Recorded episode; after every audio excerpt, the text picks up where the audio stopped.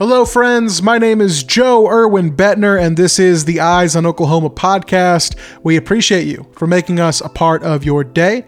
On today's episode, Austin Curtright of OU Daily and Tulsa World fame joins us to talk about probably every OU fan's favorite quarterback, Baker Mayfield who was in Norman on Tuesday hosting a youth football camp. Austin Curtright, along with other media members, were also in attendance to watch uh, a little bit of the camp and speak with Baker for a few minutes as he has been at the center of plenty of off-season NFL chatter and his future still not quite clear in the NFL, but I think we all pretty much presume that he will have an NFL home, just don't quite know where that will be yet as he deals with his situation in Cleveland. Austin Curtright joins us to talk about that as well as some other OU football topics, what it's been like going from covering Lincoln Riley to covering Brent Venables. It was a fun conversation. Austin does a great job covering the Sooners in just his uh, second year, you know, on the beat. He's been he's been terrific. OUDaily.com. You should go check out the work. Follow him on Twitter. And without wasting any more of your time, here is my conversation with Austin Curtright. Austin, how are you doing, man? Good. How's it going? I should have OU Daily DNA. Should have thrown on the hat. I have it up here, but I went with uh, Channel Five instead. That's all right. I'll, I'll rock the OU Daily hat. Uh, shout out Seth Prince. Always, uh, always, always gotta, always gotta rock the alma mater, um, like a, the, the the high school hero that I am. But Austin, you got to witness today a little bit of high school hero ness himself, and he admitted to it. You were in Norman today. Baker Mayfield was in Norman today. Not a coincidence that the two of you were there. He was holding his youth football camp. Austin, you were there with a, a, bunch of media. It seemed like from afar that like a pretty fun day, and also the weather in Oklahoma was really nice. Uh, curious just what was it like today to kind of i know that you you know grew up around oklahoma football and whatnot and now now covering it for the ou daily. Um, what was today like just in terms of baker mayfield's in this really weird space with his nfl career and now he's back in norman? And it feels like nothing's changed as far as the camp part of it but uh, what, what were the vibes like is is mostly what i'm asking yeah, I mean, it seems like it was just pretty much typical Baker, right? Um, he's going around just throwing the ball, a bunch of little kids. Obviously, the media got to come out for a little portion and came up right front and center, right to where the media were standing. And typical Baker way, just doing his like, "Hey, come take a picture of me" thing. But um, um, talking to him was good. Really, he just he honestly seems like this chapter in his career. It seems like he's kind of been um, invited to maybe a new perspective, so to say. Obviously. Um, probably not playing with Cleveland. He said as much today, just being like both sides pretty much are came to terms. We're not really going to do anything together anymore. And um, yeah, I mean, he talked about how you know it's pretty frustrating not being able to know where his next stop is, but he's just trying to control what he can. And honestly, from his demeanor that he talked about, he seemed um, pretty okay with where he's at right now, and sort of trying to use this as okay, let's, you know, start chapter two. Which is, it's weird just because I think the, the city of Norman, and you could probably speak to this as well, really became a Brownstown. Like, I mean, finding a Baker Mayfield jersey was very easy to do in Norman and kind of consume the culture. And now that he is kind of in this purgatory of sorts where he's trying to figure out what's next for him in his career. Meanwhile, you know, Deshaun Watson is, you know, waiting to hear his uh, punishment from the NFL. So really, uh, really fun and a not so fun way of uh, juxt- juxtaposing those two things of uh, happening between the Cleveland Brown quarterbacks. But it is weird just kind of seeing this guy that I think that throughout his Oklahoma career had setbacks, nothing too major but has kind of led a pretty like a steady incline of like getting to this place where you know he's this walk on making his way up to number one draft pick and didn't quite work out in Cleveland. I think that the way that many of us maybe thought it would, just kind of based on the early success. Uh, but as he kind of moves forward, it seems like he's fairly at peace with it. I mean, I think you know we know you know we know how Baker kind of takes things, and maybe he's grown up. Maybe uh, like I, I just can't imagine the first time that he plays Cleveland. I feel like that's going to be uh, must watch TV. But uh, just overall, though, just you you spoke with him as well after the spring game. Uh, a lot of the media did as well. Uh, but just as he kind of goes through this process, I mean, does did you still get that kind of when I reference like kind of the the setbacks and kind of the chip on his shoulder? Do you still get that sense about him that he's still kind of that guy that is kind of going into this with something to prove, still has that chip on his shoulder? I, I think it's more of like a controlled Baker, so to say. You know, obviously it's Baker Mayfield. He's going to have the chip on his shoulder or be the guy that you know is chirping at people or whatever. But it seems like he's sort of holding it back a little bit. Almost, it's you know talking to him, he he was like, "Are there hard feelings from you in Cleveland today?" Um, you know, he was just like, you know, it's not the city of Cleveland's fault. I love that place. I learned a lot there, but um, obviously, I think it's we both understand it's probably time for us to break up, I guess. But um, it, it wasn't really. Was a good answer by Baker, to be honest. Like, I wasn't something that obviously everyone goes into this thinking Baker's going to say something because he always says something that's probably he shouldn't say, I guess. And um, I think he pretty much nailed it. And I feel like he's really just focused on where he's going to go next, which is pretty obviously it's like, wow, that's Baker Mayfield saying that. But I was going to say the thing that really, if there was anything that was surprising, and I think we all kind of know the score here as far as just Baker's future in Cleveland, because I think there are like uh, probably a minority of fans that don't quite understand the nuance of the situation. Like, there's no way Baker can play it down for Cleveland. Like, there's just no no shot of that happening. So I was, I guess, maybe a little bit, uh, maybe not surprised, but refreshed to hear Baker just kind of squash it. Uh, just as far as just like, yeah, that's not going to happen. Um, but as he kind of goes through these, I mean, the, the, or the past few months, I should say, I mean, it's just it, it it's hard to get a good read on where this guy's going to go, and especially the way that like the teams that needed quarterbacks drafted. I thought Carolina would be one of them. Uh, Desmond Ridder was drafted by them. I think they got another quarterback in the draft, so uh, does not look like that will happen. Pittsburgh seems like not a possibility anymore.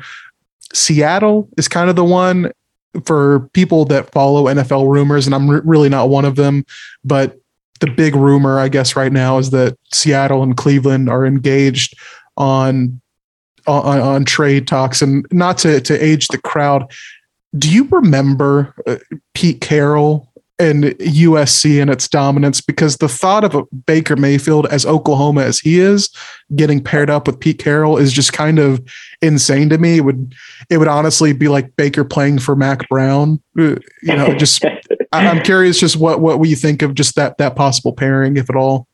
It's honestly it's pretty weird. I honestly so growing up in Norman, I just my really only recollection of uh, Pete Carroll and USC. I was pretty young, but um, I just remember I have this weird memory of him just like throwing the ball with his players like early game. I'm like, that guy is pretty old doing that. But there's like a weird uh there's a there's a weird reality where I feel like Pete Carroll and Baker like really hit it off.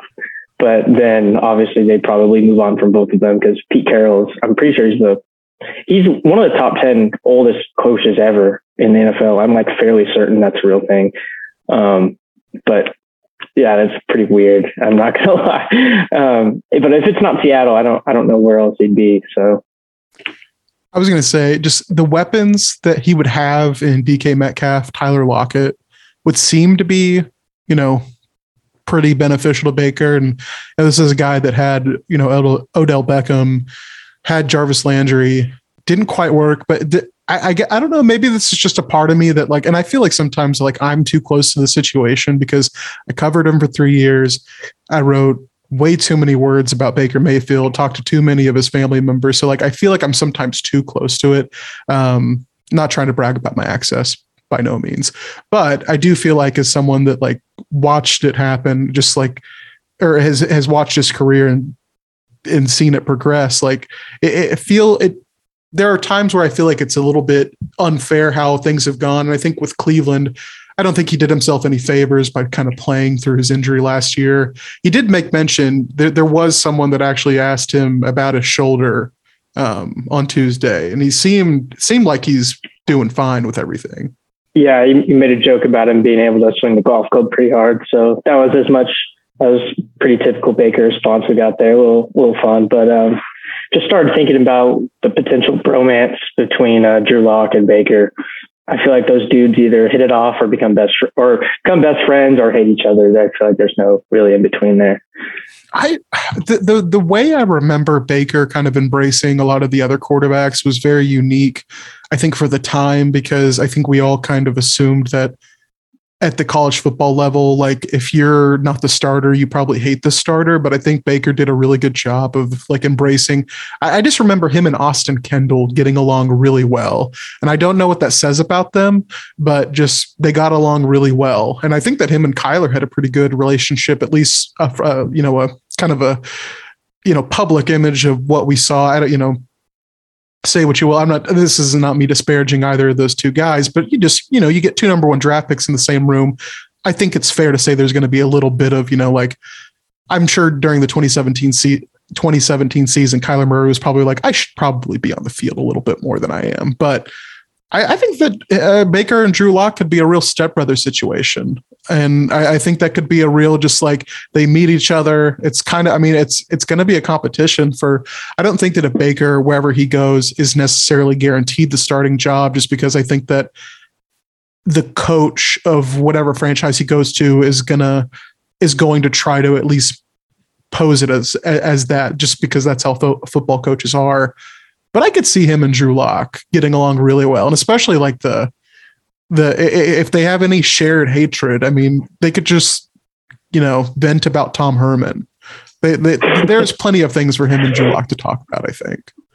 I just like the thought of Baker not being a starter is so weird, knowing that so much of his personality is being like the face of the team or the face of the franchise, sort of like the Browns. And then I, I don't know if is he still Baker if he's a backup. Like, does he take a step back in his like demeanor and how he acts on the field, I'm not sure it would be something to see, but um, that's something I'd obviously be super interested to see if he is a backup. I'd um, imagine if he goes to Seattle, he'd obviously probably end up starting. But I, I, I want to make it clear: if he goes to Seattle, I, I think he will be the starter. I think that in almost a Lincoln Riley sense, the coach will just try to fake a quarterback competition that doesn't actually exist.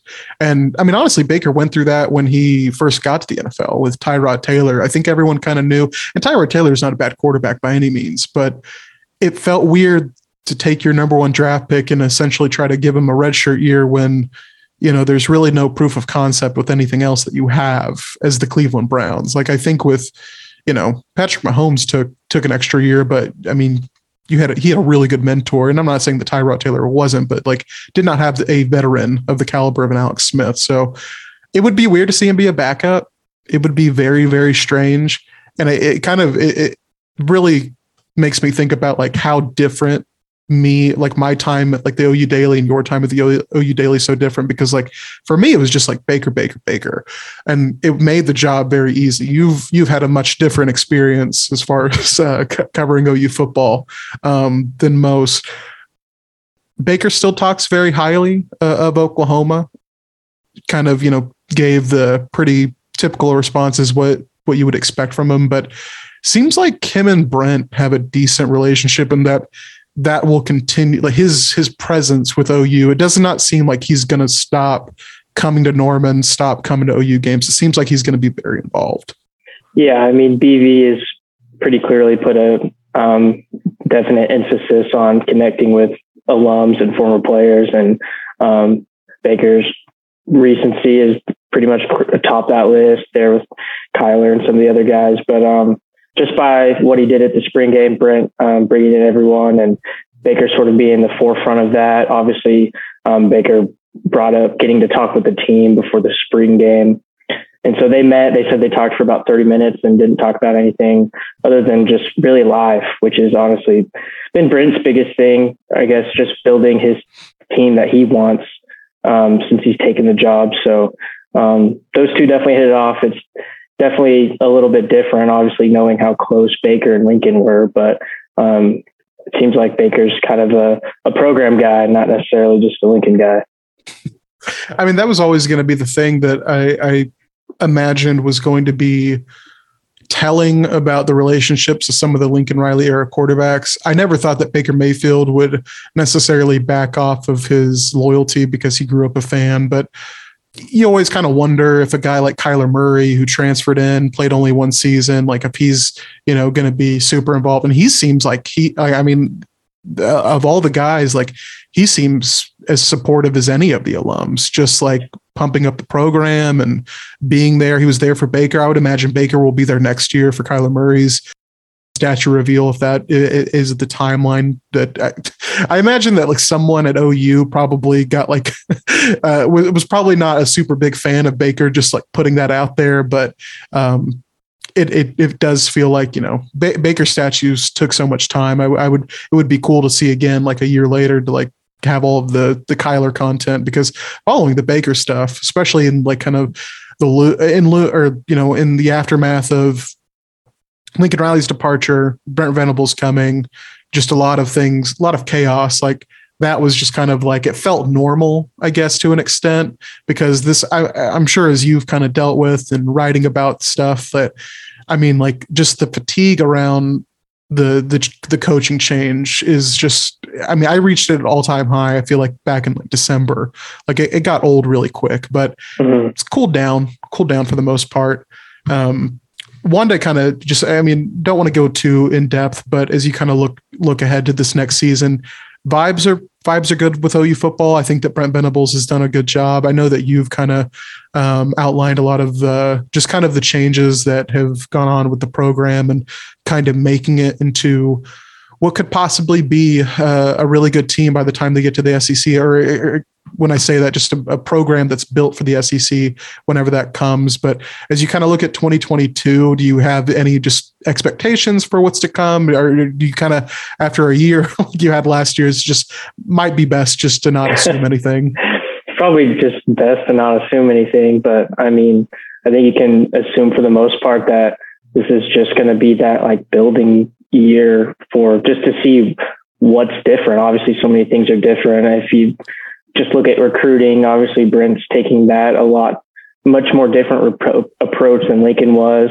Um, I think there's only three stars and one five star in this next class, 2023 class, but it's a little off topic. But um, obviously, it just is kind of weird to see You talk about Dillon Gabriel taking all of his buddies out to wherever that was, um, little retreat that they did. But it's just, yeah, like you said, the vibes are vibes are pretty good. Um, from what I can tell. Um, so, I, I mean, it's going to be hard to ever choose OU to not have success. I imagine that they're going to have plenty of success with Brent and success this season, even though with the roster turnover, um, they brought in a few guys that are going to contribute. Obviously, Dillon Gabriel and um, just pretty much almost a whole new defense except for a few returners. But um, I, I, would imagine so that it's just as almost the same as last year. Honestly, I mean, two losses I feel like is probably a pretty good number for them.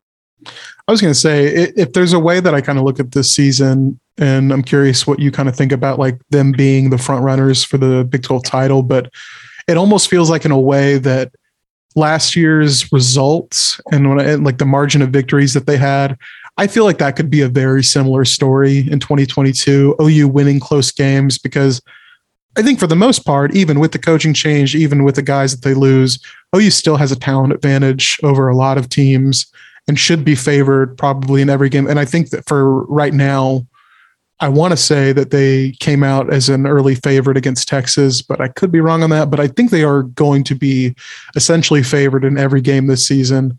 Could see it being close, just kind of like it was last year, but the thing about last year was just we all kind of thought that they were going to blow the doors off of a few teams, you know, have a few close games, but it never felt like they really, other than TCU, I think was they. I think they even then they they still kind of let up some late, but I mean, I could see this being kind of a stressful stressful season for Oklahoma, but should still kind of be the class of the Big 12, still be the team that makes it to Arlington.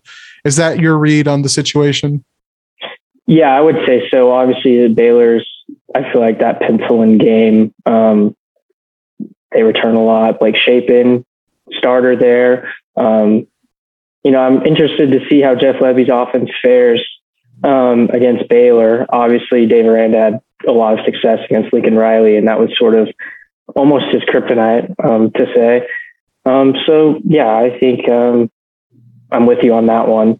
Um, it'll be very interesting to see OU Texas, just given the amount of transfers for both teams. It seems like not quite as many. There's going to be a lot of new faces making a lot of or playing a lot of snaps for OU, and I wonder how Brent goes about sort of telling them like, you know, this is a big rival or teaching them the history about that. Cause I remember that being a thing that Lincoln did last year is sort of giving almost like a history lesson on what that series is. And like Dillon Gabriel is going to go into the Cotton Bowl after coming from, you know, Florida and the East Coast and probably being very overwhelmed with that whole, um, process and that whole event because obviously I think the spring game was probably the biggest crowd he's ever played in. Am I wrong? I mean, had to have been close. I don't, I'm not necessarily sure what road games he played, but what was it? 76,000 was the unofficial or official number. Um, that has to be close. That definitely seats more than what UCF has, I'd imagine. That's, that's really nuts to think about that being the biggest crowd that he's ever experienced. Yeah. I, I do need to, I need an intern, by the way. I, I need to, I'm going to start just you know, taking from the OU Daily, I think is what's going to happen next. UCF, this is great podcasting, by the way. UCF football stadium capacity is 45,000. That is uh, not that big. Um, yeah, so a third or 33%, I guess.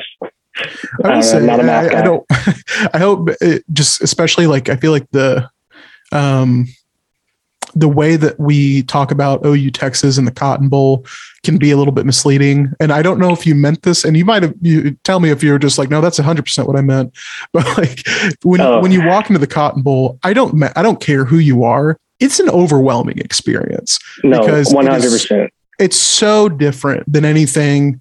The, the I mean, there are bit there are big football games that I think are on par with OU Texas, but it's just so different when you walk into that stadium, still have the the faint smell of corny dogs and wax beer cups in your in your nostrils, and you kind of look at that sea of burnt orange and crimson on each side. It's just it's I, and I've I've been to a lot of football games with people that it's like their first time going to a football game, and they're kind of enamored by the fact that, especially mostly in Norman, but like they're just like I've never seen so much red before, but like when you go to OU Texas, it's it, it's jarring to see the kind of coordination that goes on between both fan bases to make that pageantry come alive on a yearly basis. But I imagine of, that will be a very big welcome to big time college football moment if OU Nebraska is not already that moment for Dillon Gabriel. But uh, Austin, uh, want to I don't want to take up too much of your time, but you uh, you've done a great job covering OU football and you know getting getting your uh, you know feet wet with you know last season and Lincoln Riley and whatnot. Now, kind of in the Brent Venables area, I, I, I did want to ask one thing, and it's just because I, the way that Lincoln Riley operated, and you kind of mentioned the the history lesson he would give the team, like uh, before OU Texas, and just kind of the overall way he operated was very uh, was very unique. I think in terms of just kind of being a very uh, trying to almost be the CEO of OU football. And now you're kind of seeing Brent Venables bring in people to kind of be the CEO for him, you know, kind of take care of the things that he doesn't need to delegate. Just as far as just kind of the media access and talking with Brent Venables, I mean, what, how can, can you can I'm not trying to sound like a college course, but could you compare and contrast just how different things are between Brent Venables covering him as they were, you know, compared to Lincoln Riley? No, it's um, totally different, not just from Brent not being quite as good with um, Twitter and uh, the electronic space. I think about had one of his first uh, press conferences. It was, it was, for signing day. It was over Zoom and couldn't figure out how to unmute his phone. That was um, that was a nice little start. But was this no, just from that Zoom? No, this was the first Zoom. The okay. makeup Zoom. Yeah, it, it worked, but it was it was it was uh, yeah, it was that. Um, but no, I mean, he just, he, he really pours out, it seems like from what I can tell is really pours everything he has into pretty much everything that he does. He's not the kind of guy to really, you know, he doesn't care about if you're a reporter. He doesn't, I don't really think he cares what your job is. I think just the kind of guy that Brent is, is he is going to give, you know, you the time of day. I would say, obviously, um, I want to say every press conference we've had with him went over an hour. It was only scheduled for 20 or 30 minutes. It's just, he's going to keep going until he gets everything out he wants. And obviously, I think there's one time he responded to someone's question. It was like 11 minute answer. And he's like, did that answer your question? So like, he's really just, um, obviously he talks about relationships and holistically developing the program. And I think he's also starting that with the media. Um, we didn't really have a very personal relationship with Lincoln. He wasn't ever the kind of guy to stick around and maybe chit chat or whatever. Um, and Brent's kind of done that. Um, just getting to meet everyone. I remember first time I met him at his introductory press conference, he came up and shook all of our hands. He's like, what's up guys? What's your names? What do you guys do? And so it's just a lot different. Obviously the access, um, I think we're, we're, back in person, which is nice. And, um, yeah, I think that he, I guess, not, I don't want to say the word respect because I think Lincoln Riley respects the media to an extent, but, um, he's a lot more personable. It's not so much calculated as to what he wants to say. Now, did Brent know your celebrity as far as you know? we, we we all know what you know, what you were um, with last season. Um, actually, this is a funny story, but um, Brent gets off the podium. Me, me and Mason, we go up and shake his hand, introduce ourselves. He's like, "Will you get the guys up in the uh, with the binoculars?" And it, uh, I was like, yeah. And he was like, oh, I'm going to have to put a sniper up there and stop you guys. Don't do that with my program. And then he laughed it off. He's like, no, I'm just kidding. But yeah, but don't do that. But you could kind of so, feel that he was a little serious. he was like, haha, this is my first day. This is funny, but for real, don't do that. But, but um, really, please never do that. Hey, he gave us a few open practices in the spring. So maybe, uh, maybe that was his, um, maybe that was his route that he chose to do it. His uh his his token. I mean, that's how they that's how it starts, man. They butter you up. You know, they give you give you full access. But no, I, I, I don't. I, I don't mean to say this in a disparaging way, and I don't think that Brent Venables will be a bad coach for Oklahoma. I think at worst, this program will be still a Big Twelve championship contender, and when they get to the SEC, we'll see.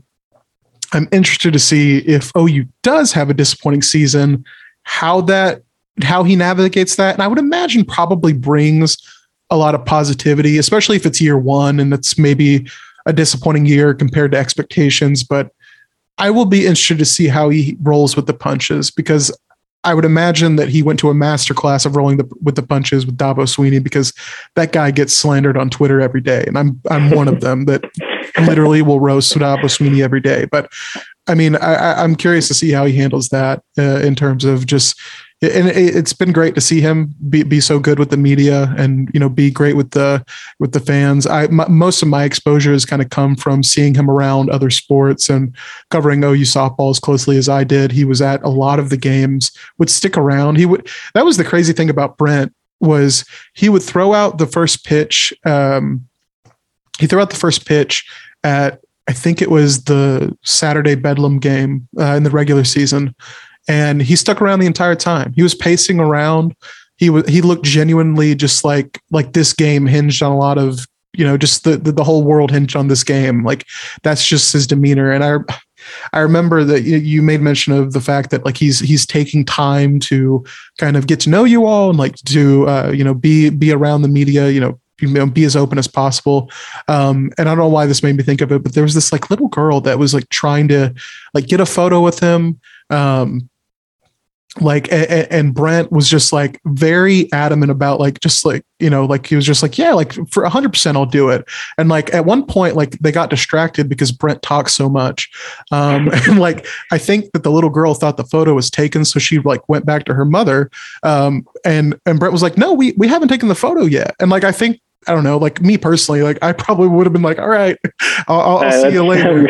uh, but he was just like, no, like, it, like let, us let's, let's get this photo and like, uh, like said her name a thousand times. You always know, like, just eh, like he like is just very good within the community, I think, and we will see how things go uh, with this football season, and uh, if if Oklahoma can kind of live up to um, you know whatever expectations you might have for them. But Austin, looking forward to senior coverage. Are, are, are you kind of, I know you're interning with the Tulsa World this summer. Has it been kind of a nice, I don't know, break? If I don't even know if that's the right word to describe it, but just like, it feels like we're kind of in a, in a cool period as far as just like sports news.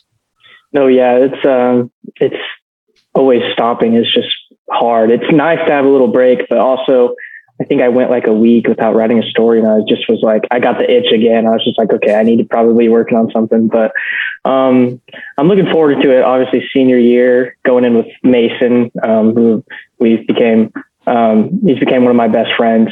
Um, we came in freshman year together. Um, Mason and I are both the sports editors for the Daily, but, um, if you weren't aware, but I'm looking forward to it. Obviously getting a year under my belt. I feel like I'm a little more experienced going into it but it's definitely a nice break. Um, it's so crazy to think that I'm a senior going into basically what's my last semester of reporting um, before I venture out into the world because, um, you know, football ends in the spring. So um, it'll be interesting. It's definitely going to be an interesting season with all the changes. Um, not a whole lot of, uh, uh, it's not very linear from last year, that's for sure, but I'm excited for it. That's and that Lincoln trip and the West Virginia.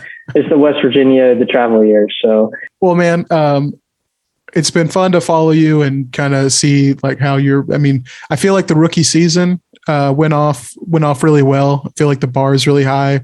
If you don't get another college game day mention, I'm going to be a little bit disappointed.